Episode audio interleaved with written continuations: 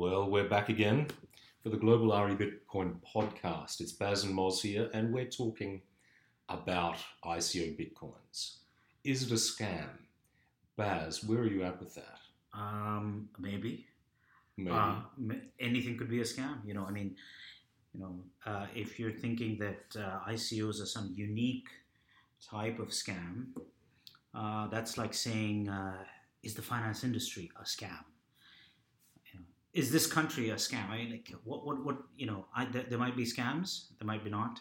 Now, the truth is that yes, the one thing that makes ICOs difficult to regulate uh, makes them amenable to be scams. But you can have scams in any environment, right?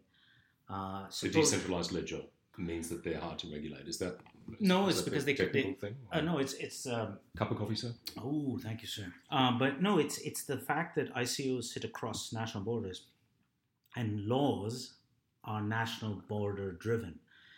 Financial regulation is national. Now you can have cooperative agreements between the financial administration of one country and another, but still, that's you know that's one. Those are fences, right? Because the thing about the ICOs is they sit, they deal in currencies that are virtual, that are internet based, um, and they're necessarily worldwide. So they're difficult to regulate. So you can run a scam, uh, and you're, you can run a scam out of, um, I don't know, uh, Oslo, and your investor in Burundi, if he gets scammed out of his money, can't do a damn thing about it, right? That's assuming that, So you know. jurisdiction actually protects the scammer there. Yeah, yeah. However, the I mean, the thing is, you know, you, you really have to uh, step back and think about how many real safeguards are there for people investing money in the real world. I mean, sure, if the only person you lend to is your neighbor, right, and you have the ability to go and shake him, shake the coins off, off him if he doesn't give you back money, if you actually have, you don't actually. But you know, the thing is, when you go and invest in a in a company in your country.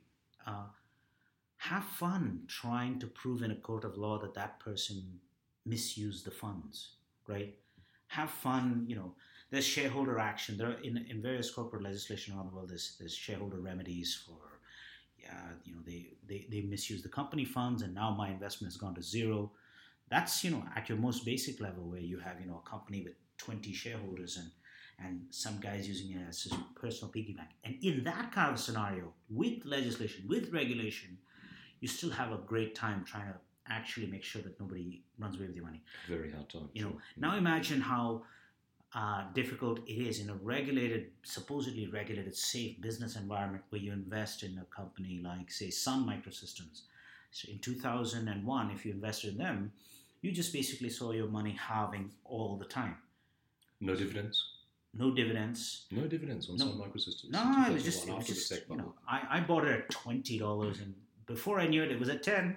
you know, it was fantastic. And at twenty, it was a bargain. You rode the trend, buddy. Yeah. At twenty, it was a bargain because it used to be hundred. Oh, you could get Sun Microsystems at twenty bucks a share, right? And so, Yeah. so you have this, you you have this situation where supposedly, this is oh, this is a safe thing. I don't know, really, how safe is the fact? Like, sure, you're investing in Apple now, and Apple could go down twenty dollars on 160 or 140, whatever they are right now, right? On the other hand, they could just keep losing market share from this point on, like BlackBerry. I mean, those are commercial decisions. So they may not be folks that immediately after the IPO run away with the money. But what's the difference in the end? You don't really have too much control over the final use of funds. So what's the use in bitching about, oh, this money that was in the ICO, it didn't sit in a secured Ethereum account where the smart contract decided how that money was going to be used. What's the use in ask, you know, complaining about that if all the other things you've been doing so far have far fewer safeguards? Right? You, you go into your brokerage account and you say, "Oh, I'm going to look for the, you know, best performing stocks, the dividend providing stocks, you know, P I mean, ratios. yeah, P ratios and all that. And the way people talk about ICOs, you'd think that the only people, the only companies they ever invested in were, you know, Benjamin Graham, Warren Buffett's sort of criteria of investing, right? No, but they, what they've been doing is they've been money putting money here, putting money here, looking for a quick buck here. And then they show up and they have the gall to say, "Oh, ICOs are all scams." Seriously, dude, how how have, how good has your investment philosophy in the real world been so far? I think Right. we've touched a nerve there. Well, I'm just saying that Um, you know that there's a leap of faith. Now, I'm Mm. I'm a I'm a lawyer and I've done all these deals, and I've seen that you know if you're an angel investor, you're basically making taking a massive gamble every time you put money into this company. and They're selling a massive crazy story about something. You put money, and the money disappears. You know, like I told you before, 19 out of 20 investors investments are probably dogs, and you're looking for that one thing where some chump who's a bigger chump than you is buying out your stake in the second round. Yes, but if you're talking angel, angel investors, you're talking about high net worth individuals to start Yeah. with. So these, these are people that can afford to take that 19 to 1 gamble. Yeah. They also generally have a strategic interest in backing a agree. particular horse, hoping that the horse will turn into a swan or a unicorn or whatever, whatever the terminology is these days. And I mean, you know, there's, there's- Um, but there's a, there's a, there's a train of uh, uh, you know I'm going to find somebody stupider than me to sell out to, and then hopefully somebody with too much money will just buy us all out, right? So, so angel investor goes in, then the Series A, then the Series B, right? And you keep hoping that the other guy who shows up is going to buy you out, and you can have an exit, so to speak, right?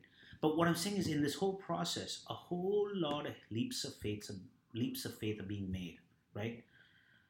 A whole lot of uh, non-sure thing investing is happening. Right? There's a whole lot of uncertainties, and so when people say, "Oh, you shouldn't invest in ICOs with a scam," I'm like, seriously. 90% of the VC industry, by that metric, would be a scam because everyone's selling a story. Everyone is selling a story, and the truth is that they could misuse your money, just like so many other companies can. Is the asset backed cryptocurrency then a happy medium between it's operating in a, in a financially regulated environment in the asset backed side of things, Yeah. but it's in the uh, Wild West uh, frontier uh, crypto world on one side of things? The coin exists in this, in this, on that side of the scale. So is it actually a hedge there? Well, so so my point about the leap of faith is before that, before you get to the deciding about Bitcoin or asset backed, yeah. right? yeah. And all I'm saying is that just make sure you realize that you can do the same amount of due diligence that you would do for for your real world asset purchase as you would you know of course if you're buying a car you can get a you can get a valuation you can get somebody to check the engine. If you're buying a house you get an independent valuator to check out different things. Those are not the things you can do often with with companies and stocks. So when you're doing an ICO you might want to look at what they're doing whether you think that they are claiming too much whether you, whether their final you know end goal in terms of the investment looks doable do they sound like they know what they're talking about? And and you have to also sort of caution yourself that when you do that for a real world company when you invest there's a leap of faith there as well. So you're not going too far away from what you do. Now to come back to asset backed that feeds into that right? So you're saying well okay so i'm i've got an ico sitting in front of me that says they're going to build a fabulous software platform that's going to monetize blah blah blah blah blah. And you you have to then sort of you know, put your specs on and say okay how much of this is projection? How much of this is optimistic projection? And how much of it is real? What are the chances that they'll just do nothing good with it even if they don't want to steal the money? The nice thing about asset backed is that it's there are very few steps. It's money goes in money buys assets right? Maybe there's there's this management of the asset fine right? But that can be outsourced. Uh, there's there's there's that that the speculation aspect is massively reduced. So once you've made that leap of faith saying okay i'm going to pay the money. I'm going to buy the asset. Fine. I'm going to buy i'm going to invest the money. Once you've made that leap of faith then you say well which is actually better? Right? Do i want to think about some company in canada or in sweden or somewhere else? And do i want to hope that they've got good developers that they'll actually develop a product that they'll find customers for they'll, they'll be able to market it blah blah blah? Or you know what? It is the wild west like you said the crypto space. Maybe i'll just go for something for now a little safer. It just goes straight into assets. You know there are cryptos that are that are backed by gold as well gold reserves right? Sure. um, just that gold may not appreciate the way commercial properties appreciate that's all Mhm. um, Mhm. but but you know it's it's easier right it's an easier thought process so you've decided okay i am going to invest right um, then you know how about going boring i mean that's my pitch right That's that's our pitch. Yeah. yeah, yeah. Um, you know, Yeah, we you know back to this um, scam concept. this the scam concept and the uh, the the, the scam that's performed in a a regular uh, regulated um, business space. The I think probably the stigma of cryptocurrency is that it attracts the cowboys, is that it is uh, bright, bright, new, and shiny, and therefore Yes. cowboys are going to be drawn to this. The snake oil salesmen are going to are going to want to go with this because they can see also that the inherent we've seen these huge gains in the inherent uh, value of cryptocurrency in the last three months, and and that's and that's sort of driving the demand for it. Well, I Um, guess you know. I guess we're going to put our we're putting our profiles up on the website, and, and we're putting our names up. And if people want to look and see if we're scamsters, they can just you know look up look us up on LinkedIn, look us up on the web, and see that we've actually got real world identities and and real world you know jobs and stuff. So so you know maybe there are ICOs where they don't provide that information, but we're going to provide that information about ourselves. We're going to put our names up there so they can see what our track record is. And I've got, I'm a corporate lawyer with eight years, you know, track record in in Canada, on, in good firms. Uh, you know. Uh, There's also your philosophy major. I, what, what is it mentioned there? It's, uh, that contributes a lot to the value proposition. Uh, I. I, I, I severely doubt it, but I'll, I'll, I'll, I'll you know, that's your, uh, that's your cross to bear.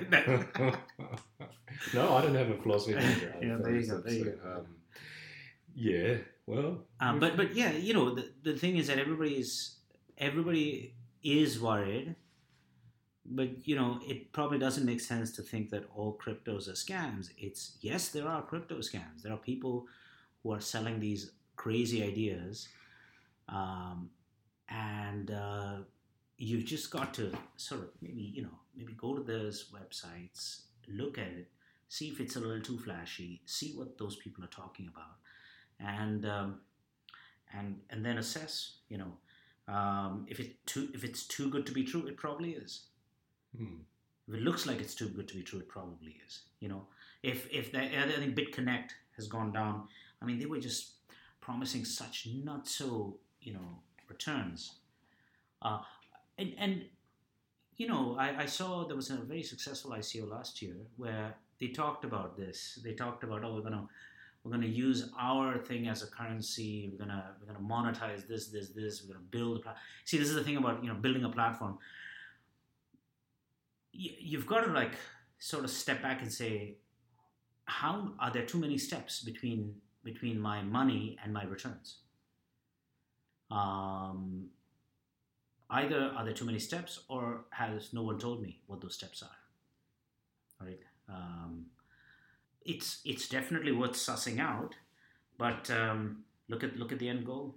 Look, are they going to be listed? You know. Yeah, yeah. Uh, Can I put it to you a bit differently from Yeah. the view of the traditional investor that, that takes his money to a fund manager Yeah. um, and puts it in a diversified index fund there? Yeah. Instead of taking that path, if, he, if there's suddenly the, the idea is, okay, let's take 10% of, of, of dividends from one year and I'm going to put this in a, in a cryptocurrency, how much is scammed at the exchange? And uh, this is a very direct question. Wh- but wh- what- as, at the how- exchange? What do you mean? at, at the at the cryptocurrency exchange, what are the chances that you're going to get drawn into some scam there? Oh no, no, it's not at the exchange, right? I mean, if somebody says ten percent, I've, I've heard about this new this new idea called cryptocurrencies, and they got lots of returns, and I'm going to put ten percent. Well, that's that's probably good because you you you're only taking a certain amount of your portfolio.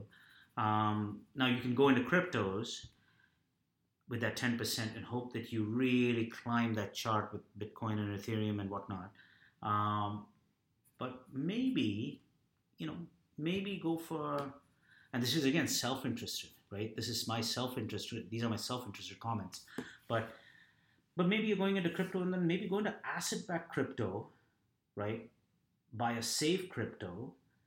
Maybe if it's listed great. You've already got a crypto that's liquid that's listed right? And then and then and then based on that see how the market is going get acquainted with uh, with the other cryptos. See see which cryptos are rising on coinmarket.com uh, cap.com whatever. And um, and then see you know do you think that bitcoin is going to um, Uh, do you think the Bitcoin is going to continue rising? Will it go to thirty thousand dollars? Well, maybe you don't know enough to know that. Maybe you don't know enough to be able to even predict that. So why not get into an asset-backed crypto first? See, I mean, I actually think that you know if you get into an asset-backed crypto first, if you get into an asset-backed crypto, you just don't need anything else. You just sit there with that, and that's it. Uh, How do we have these words of wisdom for free? Sorry, how did how do we have these words of advertising for free?